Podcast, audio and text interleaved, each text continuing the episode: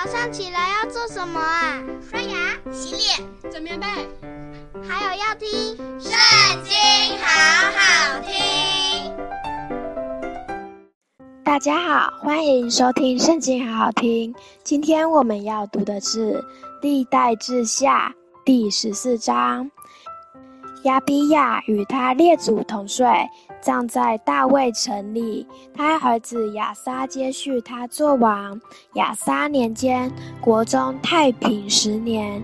亚撒行耶和华他神眼中看为善为正的事，除掉外邦神的坛和丘坛，打碎柱像，砍下木偶，吩咐犹大人寻求耶和华他们列祖的神。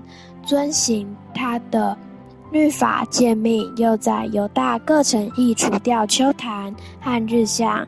那时国享太平，又在犹大建造了几座坚固城，国中太平数年，没有战争，因为耶和华赐他平安。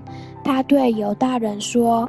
我们要建造这些城邑，四围筑墙、盖楼、安门、做栓，地还属我们，是因寻求耶和华我们的神。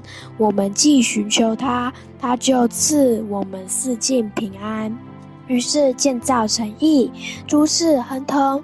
亚撒的军兵，出自犹大拿盾牌拿枪的三十万人，出自便雅悯拿盾牌拉弓的二十八万人，这都是大能的勇士。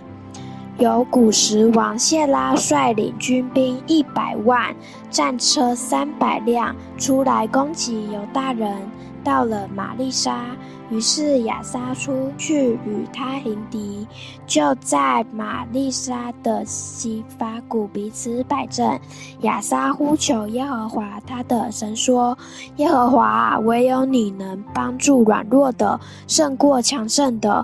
耶和华我们的神啊，求你帮助我们，因为我们仰赖你，奉你的名来攻击这大军。